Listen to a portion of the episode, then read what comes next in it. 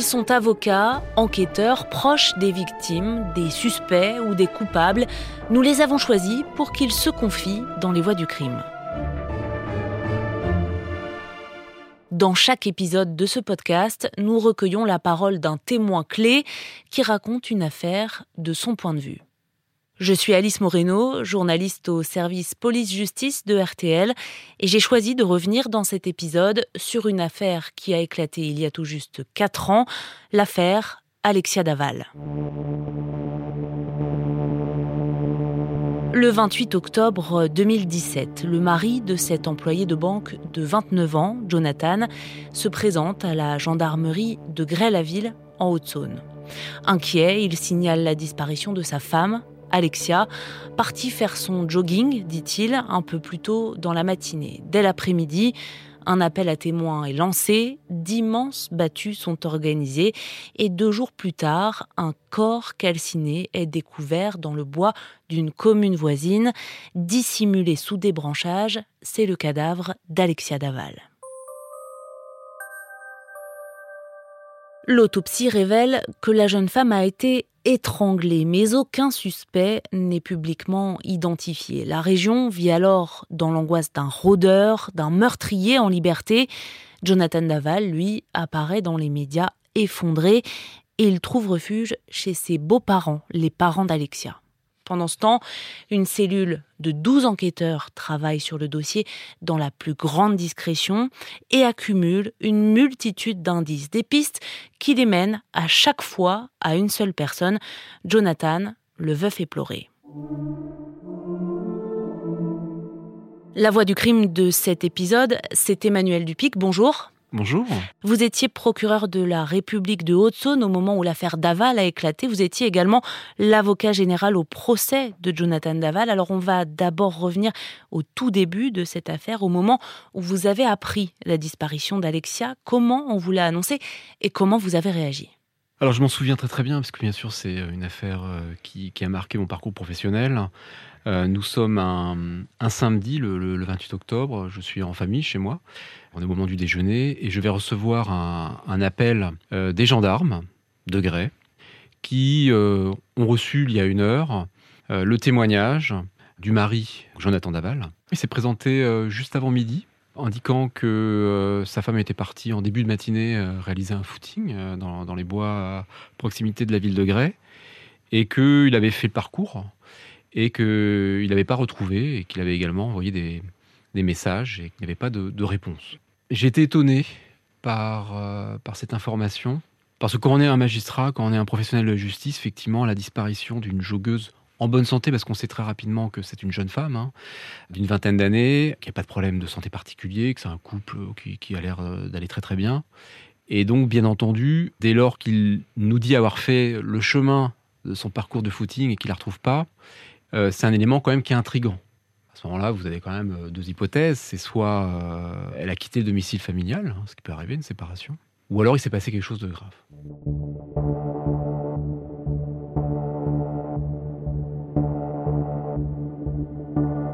Effectivement, c'est une information, dans un flux d'informations que reçoit un procureur de la République, qui m'interpelle. Et c'est la raison pour laquelle, avec les gendarmes, on va prendre l'initiative de faire un appel à témoins, très vite. Donc on fait une diffusion sur les réseaux sociaux, également à la presse quotidienne régionale, des photographies qui sont adressées. Et puis, assez rapidement, en ce samedi après-midi, je rappelle qu'on est quand même fin octobre, on commence à faire des recherches dans les bois. Ces recherches, malheureusement, ne permettent pas de retrouver Alexia. Et donc, c'est assez rare. Mais compte tenu du contexte particulier, je demande aux gendarmes de réentendre beaucoup plus longuement, à 17h précisément, Jonathann Daval, une 2e fois, sur les circonstances de la disparition. Et ça, c'est une audition qui est extrêmement importante, dont finalement la teneur sera révélée très tard dans l'enquête. C'est un moment important parce que, tout d'abord, on va constater sur son corps des petites traces qui ressemblent à des griffures. Imaginez que ça peut intriguer quand même. Et puis d'autre part, dans ces déclarations, on a un peu le sentiment qu'il se passe quelque chose de ce couple et qu'il y a une espèce de justification d'un mal-être qu'il aurait. Il dépeint sa compagne Alexia comme étant une personne qui pouvait être dure avec lui. Et on a tous été interpellés. Le gendarme qui a procédé à l'audition, moi-même, on a été interpellés quand même par par ces révélations et également cette trace. C'est la raison pour laquelle je décide que le lendemain, le dimanche, on est le 29 octobre, nous procéderons à une perquisition à son domicile. Alors c'est extrêmement rare, puisque je rappelle qu'il n'est pas suspect, il est plutôt victime, en tout cas témoin d'une disparition. Et donc la gendarmerie départementale va mettre en place beaucoup de moyens. On va utiliser le blue light, la lampe qui permet de faire révéler des traces de sang dans l'ensemble de l'appartement, également dans son domicile et dans son véhicule, dans le coffre du véhicule de famille. Et malheureusement, effectivement, on ne trouve aucune trace.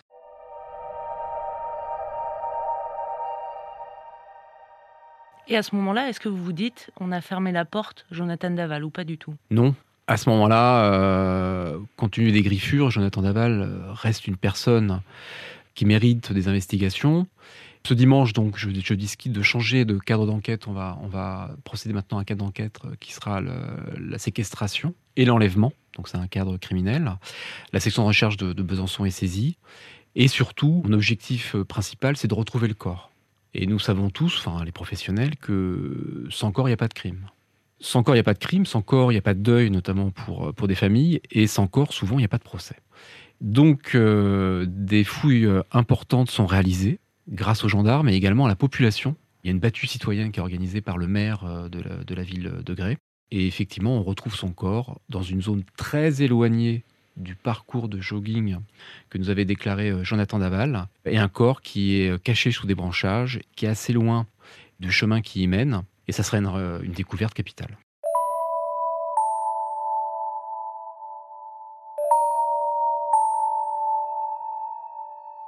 Alors là, on est le lundi 30 octobre, 2 jours après la disparition d'Alexia, et on parle désormais d'un homicide. Vous vous rendez sur les lieux. Qu'est-ce que vous trouvez? J'arrive sur les lieux, mais avant d'y arriver, je reçois déjà un appel de journaliste qui m'indique avoir déjà cette information et de vouloir communiquer l'information. Alors bien entendu, cela met une tension sur les enquêteurs, sur moi-même. Et je demande aux journalistes de faire un embargo et de garder l'information pendant 3 heures, tout simplement le temps moi-même de me rendre sur les lieux, d'attendre les constatations du médecin légiste, et puis de pouvoir tout de même l'annoncer à la famille. Ceci va être fait dans la petite brigade de gendarmerie de Gray, un moment qui est extrêmement rare et très difficile, où je dois à la fois annoncer à la famille qu'on a découvert un corps carbonisé, qui est probablement celui de leur fille, et puis, au même moment, indiquer la découverte de ce corps à un suspect, Jonathann Daval. Comment réagit-il, lui, à l'annonce de la découverte du corps? Jonathann Daval est complètement affecté. J'ai le souvenir de le voir pleurer, s'est penché, je crois même, sur Isabelle Fouillot, elle-même dans une intense émotion. Donc c'est quelque chose qui est très déstabilisant.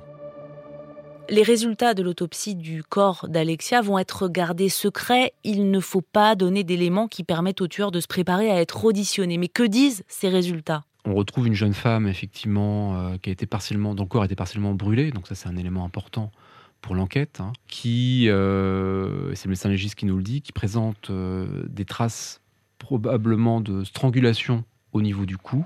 Et qui présente également un visage extrêmement tuméfié, c'est-à-dire qu'elle a reçu des coups importants sur le visage. Si l'autopsie va confirmer ces éléments, qui sera réalisée 3 jours plus tard, les professionnels du crime vous diront qu'effectivement, ce sont des manifestations plutôt d'un meurtrier qui se situe dans la sphère familiale, c'est-à-dire un meurtrier qui connaît sa victime, parce qu'il y a un grand acharnement. Ça se distingue par exemple du crime de sang avec un couteau, ou à coups de fusil ou de pistolet, qui est une mort déjà beaucoup moins douloureuse, mais surtout qui est beaucoup plus rapide et qui est moins empreinte parfois d'une tension, en tout cas d'une relation entre les protagonistes. Et le lieu où est retrouvé le corps d'Alexia va lui aussi parler. Quels sont les indices que retrouvent les enquêteurs? On va retrouver un motif de broderie sur le corps dont on retrouvera le même motif à son domicile. On retrouve également un bouchon d'une bombe aérosol que l'on retrouvera effectivement au domicile de Jonathann Daval et qu'il a utilisé pour mettre le feu au cadavre. Et puis cette scène de crime, elle fera également parler au niveau du chemin des traces d'un véhicule Et ces traces de véhicules, ces traces de pneus s'avéreront être le véhicule Nemo, c'est-à-dire le véhicule professionnel. J'ajoute que ce véhicule était muni d'un tracker. Et nous saurons très rapidement au cours de l'enquête que le véhicule de Jonathann Daval géocalise bien à l'endroit précis de la scène de crime. On aura les retours notamment du tracker en fin d'année. Et donc tout est prêt à partir du mois de décembre, effectivement, pour, lorsque le juge d'instruction le décidera, procéder à l'interpellation de Jonathann Daval. RTL vous le révélait ce matin, le mari d'Alexia Daval est en garde à vue. Souvenez-vous, la disparition de la jeune femme partie faire son jogging à Gray le 28 octobre dernier et finalement retrouvée 2 jours après, calcinée sous des branchages. Cette disparition avait ému la France entière, à l'image d'ailleurs de la détresse de son mari au moment des obsèques. Elle était ma première supportrice, mon oxygène. Nous savions puiser dans nos regards, nos échanges, l'énergie nécessaire pour aller plus loin ensemble. La force de notre couple nous faisait nous dépasser. Cette plénitude me manquera terriblement. Cette interpellation, cette garde à vue, c'est un rebondissement. Le grand public a vu Jonathann Daval pleurer à la marche blanche organisée en hommage à sa femme. Il était décrit comme le gendre idéal et pourtant, c'est lui le principal suspect. Emmanuel Dupic, pourquoi a-t-il fallu 3 mois d'enquête entre la découverte du corps et l'interpellation et le placement en garde à vue de Jonathann ? C'est le juge d'instruction qui est maître à ce moment-là du calendrier. Je pense que ce délai est dû probablement à la surmédiatisation également et au fait qu'il y a des expertises qui ont été un peu plus longues. Notamment l'expertise sur le tracker, c'est-à-dire la géolocalisation du véhicule qui permettait de remonter à Jonathann Daval. Donc je pense que le juge d'instruction, a souhaité disposer vraiment de tous ces éléments. Peut-être essayer d'avoir aussi un effet de surprise. En tout cas, c'est une audition, une garde à vue qui va être difficile, puisqu'il va être entendu à 5 reprises, durant 48 heures. Et c'est seulement à la fin de la garde à vue, qui dure 48 heures, à la 5e audition, qu'il va enfin reconnaître les faits. Alors, ça sera une reconnaissance partielle, puisque il refusera avoir participé à la crémation du corps. Mais en tout cas, il reconnaît à ce moment-là sa participation et il va réitérer ses propos le soir même, dans la nuit, devant le juge d'instruction, qui va le mettre en examen.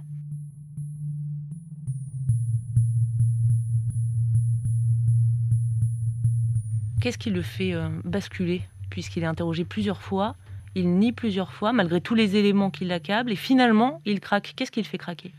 Je crois vraiment que c'est le talent d'un enquêteur, de celui qui a recueilli les aveux. Et puis la somme, le travail méticuleux qui a été réalisé dès le début sur la scène de crime et des gendarmes, ce recueil de preuves, des différents éléments que je vous ai cités, qui a fait que, mis devant l'évidence, il ne pouvait plus effectivement échapper à sa responsabilité. Les aveux, ils ressemblent à quoi ? Est-ce que ce sont des aveux très brefs ? Circonstancié ? Est-ce qu'il donne un petit peu d'éléments sur la raison pour laquelle il est passé à l'acte ? Non, ça fait partie des catégories des aveux qu'on obtient parce qu'on est acculé. On est dos au mur. L'enquêteur qui procède à l'audition dispose lui-même en contradiction tous ces éléments. On peut penser qu'à ce moment précis, il peut y avoir la fatigue d'une garde à vue de 48 heures, mais peut-être aussi le fait de vouloir vider son sac, comme on dit trivialement, d'alléger sa conscience. Et c'est également, quelque part, annoncé à ses beaux-parents qu'il est l'auteur de la tragédie. Et justement, comment ils réagissent, les parents d'Alexia ? Lorsqu'il est interpellé le 29 janvier 2018, Isabelle et Jean-Pierre Fouillot refuseront cette information. Ils auront une attitude très hostile à la gendarmerie qui procédera à cette interpellation en pensant qu'on est en train de commettre une erreur judiciaire monumentale. Parce que c'est inconcevable pour eux. Que leur gendre et leur fils d'adoption, quasiment, aient tué leur fille chérie. Il est rentré effectivement assez rapidement dans la famille. Alors, il faut rappeler qu'il est plus âgé qu'Alexia, donc plus mûr à l'époque. Et effectivement, c'est presque, je crois que c'est Isabelle Fouillot qui le disait, c'était le gendre idéal. Et donc, il faudra effectivement plusieurs semaines pour qu'ils acceptent ce qui va bientôt apparaître comme une évidence.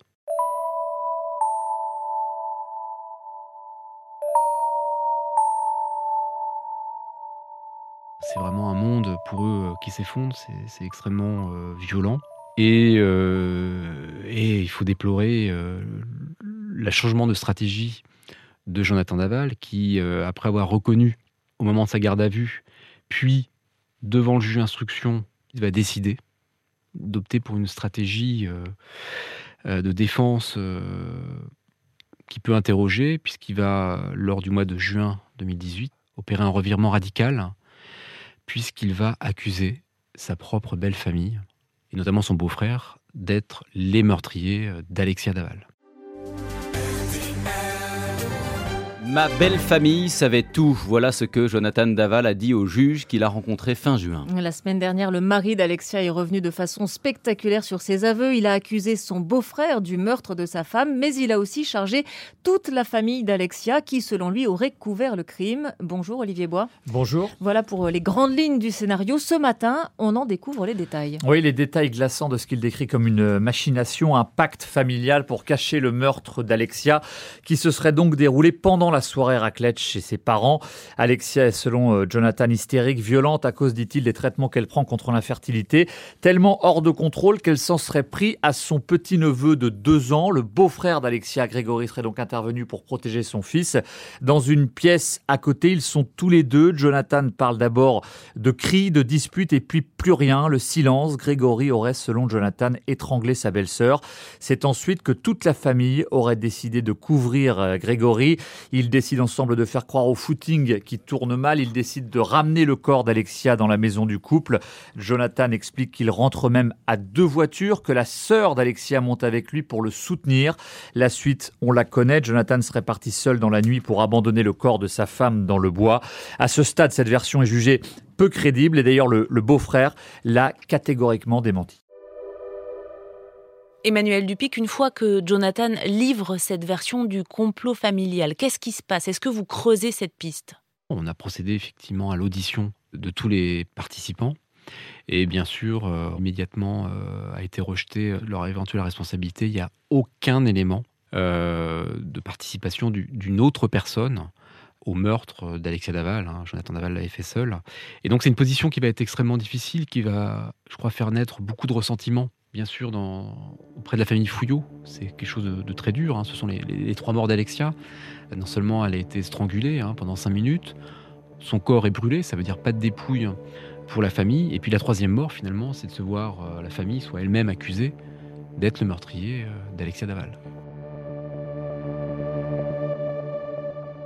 Après ses aveux, Jonathann Daval est suivi dans une unité spécialisée à Dijon. On craint qu'il ne se suicide. Et il fait l'objet aussi d'expertises psychologiques qui vont révéler une personnalité perverse. Comment est-ce qu'on peut avoir une personnalité qui semble à la fois fragile et calculatrice? Jonathann Daval, durant 2 ans et demi d'instruction et durant la semaine du procès pénal qui s'est tenu, ce sont en tout 14 déclarations et 6 changements de version. Donc bien sûr, il est manipulateur. Les experts, effectivement, pendant l'information judiciaire et au moment du procès, vont noter ce caractère de dangerosité. Dangerosité qui résulte de la façon de tuer. Une strangulation, c'est-à-dire la volonté de donner la mort qui dure près de 5 minutes. Donc c'est extrêmement long et c'est une agonie épouvantable pour la victime. Et puis tout ce qui est manipulation, le mensonge, la marche blanche, donc tout ça, ce sont les éléments qui sont extrêmement inquiétants par rapport à une personnalité criminelle. Pour ma part, je ne parlerai pas de fragilité. Je ne crois pas qu'il y ait une fragilité particulière chez Jonathann Daval. Je crois qu'il y a eu un projet criminel à un moment donné qui est né et une organisation ensuite, après la mort, qui a été caractérisée. L'enquête va en effet montrer qu'il s'agit d'un crime organisé, mais pas préparé. La préméditation n'est pas retenue. Pourquoi ? Le juge d'instruction n'a pas retenu la préméditation, ce qu'on appelle l'assassinat. Jonathann Daval a été renvoyé devant la cour d'assises pour un meurtre conjugal. On peut néanmoins continuer à s'interroger. C'est probablement pas un crime de spontanéité, c'est-à-dire que c'est pas un coup de feu, c'est pas un coup de couteau qui entraîne la mort. Là, vous avez une action criminelle qui est en 2 temps. Tout d'abord, des coups portés au visage. Le médecin légiste nous indique à peu près 10 de coups au visage, ce qu'on appelle un tabassage. Qui reconnaîtra. Il nous dit que c'est une dispute. Et puis ensuite, alors qu'elle est sans connaissance, ou qu'elle a quasiment perdu connaissance après 10 coups de poing au visage, le fait de lui donner aucune chance, puisque il l'étrangle pendant près de 5 minutes. Donc elle n'avait aucune chance de s'en sortir. Donc je crois qu'on ne peut pas parler de meurtre, de spontanéité. En tout cas, ce qui est certain, c'est la planification et l'organisation absolue à compter de la mort d'Alexia.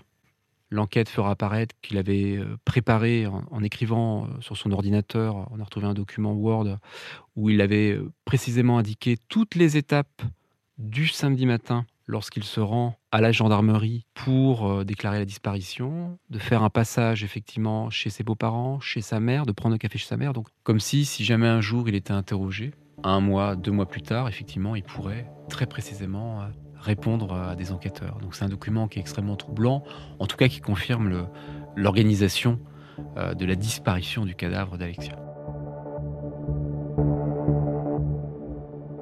On n'aurait jamais dû retrouver ce corps, ou on l'aurait retrouvé 2 ans plus tard, dans un état effectivement de putréfaction très avancé.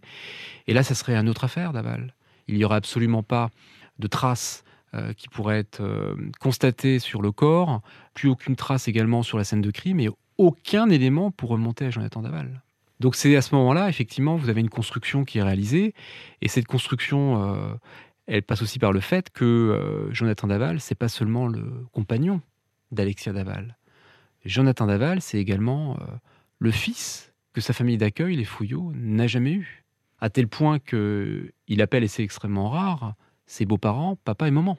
Et cette relation privilégiée qu'il entretient avec sa belle famille s'avère primordiale. Isabelle Fouillot, la mère d'Alexia, va jouer un rôle crucial pendant l'enquête. Comment s'y prend-elle ? Isabelle Fouillot a réussi, devant le juge d'instruction, à 2 reprises à avoir des aveux.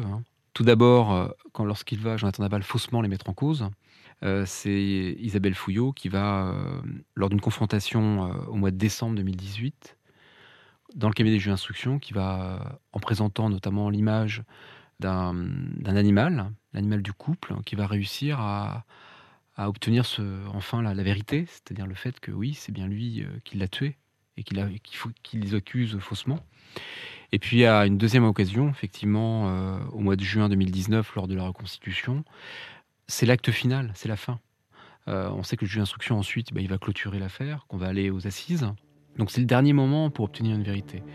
Et effectivement, au cours de cette reconstitution, Isabelle Fouillot, en interpellant avec l'accord du juge directement Jonathann Daval, a permis que Jonathann Daval reconnaisse être bien l'auteur de la crémation.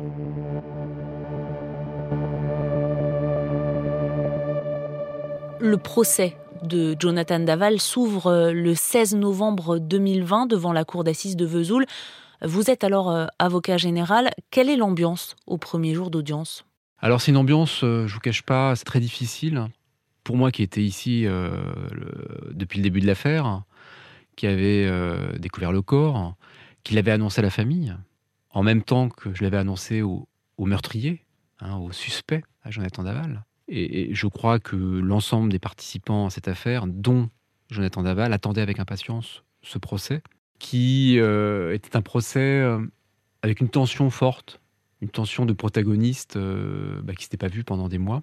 Des différents côtés de la barre, côté défense, je crois qu'il attendait ce procès pour recevoir la peine qui serait prononcée par la cour d'assises, puisqu'il reconnaissait les faits, désormais. Et je crois qu'il y avait la volonté également du côté des parties civiles, de la famille Fouillot, d'être bien sûr reconnus comme victimes, mais surtout entendus dans leur détresse et d'avoir, me semble-t-il, une sanction qui soit à la hauteur de ce qu'ils avaient vécu et du calvaire, surtout, qu'avait vécu Alexia Daval. Moment révélateur de cette ambiance extrêmement pesante au milieu du procès, Jonathann Daval fait un malaise. Bon, c'est un malaise vagal, mais effectivement, c'était un des temps forts, puisque le risque, c'était que ce procès est à être reporté.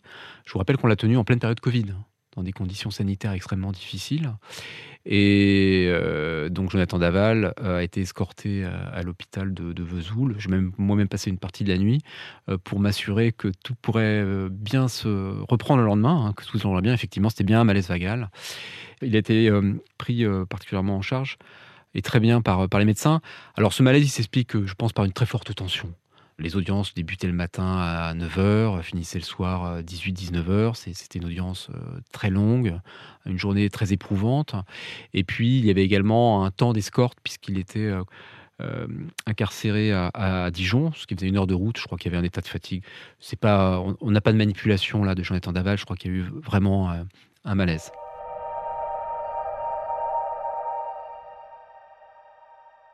Jonathann Daval fait face aux parents d'Alexia. Isabelle Fouillot va même l'interpeller directement pendant le procès. Qu'est-ce qu'elle lui dit ? L'ensemble des parties, c'est-à-dire l'avocat de la défense, moi-même, l'avocat des parties civiles, on a demandé au président de l'audience d'essayer de créer un moment d'audience en autorisant de façon exceptionnelle Isabelle Fouillot à s'adresser directement à Jonathann Daval. L'objectif était effectivement... d'avoir peut-être de nouveaux éléments que nous n'avions pas encore, et notamment d'avoir la réponse au pourquoi, les raisons du meurtre. Et je crois qu'il a répondu effectivement que c'était une dispute, ils s'étaient battus tous les deux, ce qui ne semble pas plausible. Non, il n'y a pas un tel déchaînement de violence sur une dispute parmi d'autres. Une strangulation de 5 minutes, la crémation d'un corps, ça ne tient pas. Moi, je pense qu'effectivement, à ce moment-là, c'est une dispute parce qu'elle veut le quitter. Couple qui ne fonctionne plus. Et ça, pour lui, ce n'est pas entendable. Il ne peut pas l'accepter. Il s'agit d'un procès très attendu. Comme l'affaire, il est surmédiatisé. Pourquoi un tel intérêt du public ? Je pense qu'on est face à certains mythes criminels qui sont la disparition, l'enlèvement, le meurtre de la joggeuse. Je crois que c'est quelque chose qui est extrêmement fort dans le fait divers. Je me souviens très bien, le 27 octobre 2017, c'est un week-end où, vous savez, il ne se passe rien. Il n'y a pas d'actualité particulière. Donc cette actualité de disparition d'une joggeuse jeune en bonne santé va attirer l'attention. Il est vrai qu'on a, je le revendique, on a communiqué à ce moment-là parce qu'on voulait qu'il y ait de plus en plus de monde qui participe aux recherches et puis surtout de diffuser l'image. Elle avait peut-être fait une fugue. Et enfin, vous étiez également dans la thématique des violences conjugales, qui a été un thème de ce quinquennat présidentiel. Mais la particularité de l'affaire Daval, c'est la personnalité de Jonathann Daval, les mensonges, la mort, la crémation du cadavre, la tentative de disparition, qui font la singularité de cette affaire. Ensuite, ce qu'on recherche à l'audience, c'est un moment de vérité. La vérité qu'on attendait, c'était les raisons pour lesquelles il avait tué Alexia, et je crois qu'on n'y est pas parvenu. Il a présenté des excuses. Il a présenté des excuses, comme il l'avait fait également au moment des confrontations avec la famille. Il est vrai, présenté des excuses. Qui semblaient sincères ? C'est difficile de se prononcer, compte tenu des 14 déclarations qu'il a faites et des 6 changements de version. Jonathann Daval est finalement condamné à 25 ans de réclusion criminelle. Il ne fait pas appel, vous non plus, 2 ans après son dénouement. Qu'est-ce que vous retenez de cette affaire Daval ? Vous savez, c'est extrêmement rare de connaître ce type d'enquête dans le cadre d'une expérience de procureur.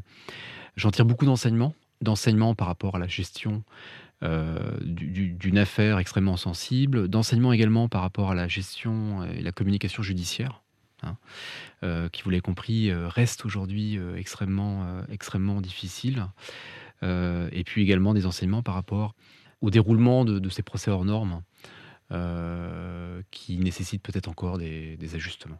J'ai des images extrêmement fortes, qui est bien sûr la découverte du corps, le moment où j'ai annoncé aux parents Fouillot que c'était leur fille, un procès surmédiatisé, donc vraiment de très nombreux paramètres à prendre en compte. Et surtout, je crois que c'est un enjeu aujourd'hui pour la justice, c'est le non-respect du secret de l'enquête. Je crois que c'est un vrai problème. Je vous l'ai indiqué en tout début d'affaire, lorsque je découvre le corps et que j'ai un chronomètre, puisque les journalistes ont déjà l'information que j'ai même pas le temps de prévenir la famille. Et ça sera, j'allais dire comme ça, quasiment tout le long de l'affaire. Je pense qu'il faut absolument qu'il y ait une véritable réflexion qui s'engage sur ce secret. Soit on On fait vraiment respecter ce secret de l'enquête avec des sanctions qui sont prononcées lorsqu'on rompt ce secret, ou au contraire, considérer que désormais, dans une procédure judiciaire, il y a des moments où on peut communiquer des éléments et d'avoir une procédure peut-être plus ouverte. Je retiens également une peine importante. Je pense que c'était un signal, en tout cas que moi je voulais donner par rapport aux homicides conjugaux. Je rappelle, je le rappelais pendant mes réquisitions, que depuis 1992, en France, le meurtre du conjoint est puni de la réclusion criminelle à perpétuité, ce qui n'est jamais prononcé par les cours d'assises. Il y a dans notre code pénal, effectivement, il n'y a plus de peine minimum. Il m'a semblé effectivement qu'il fallait qu'il y ait une réponse pénale qui soit plus élevée, particulièrement dans cette affaire.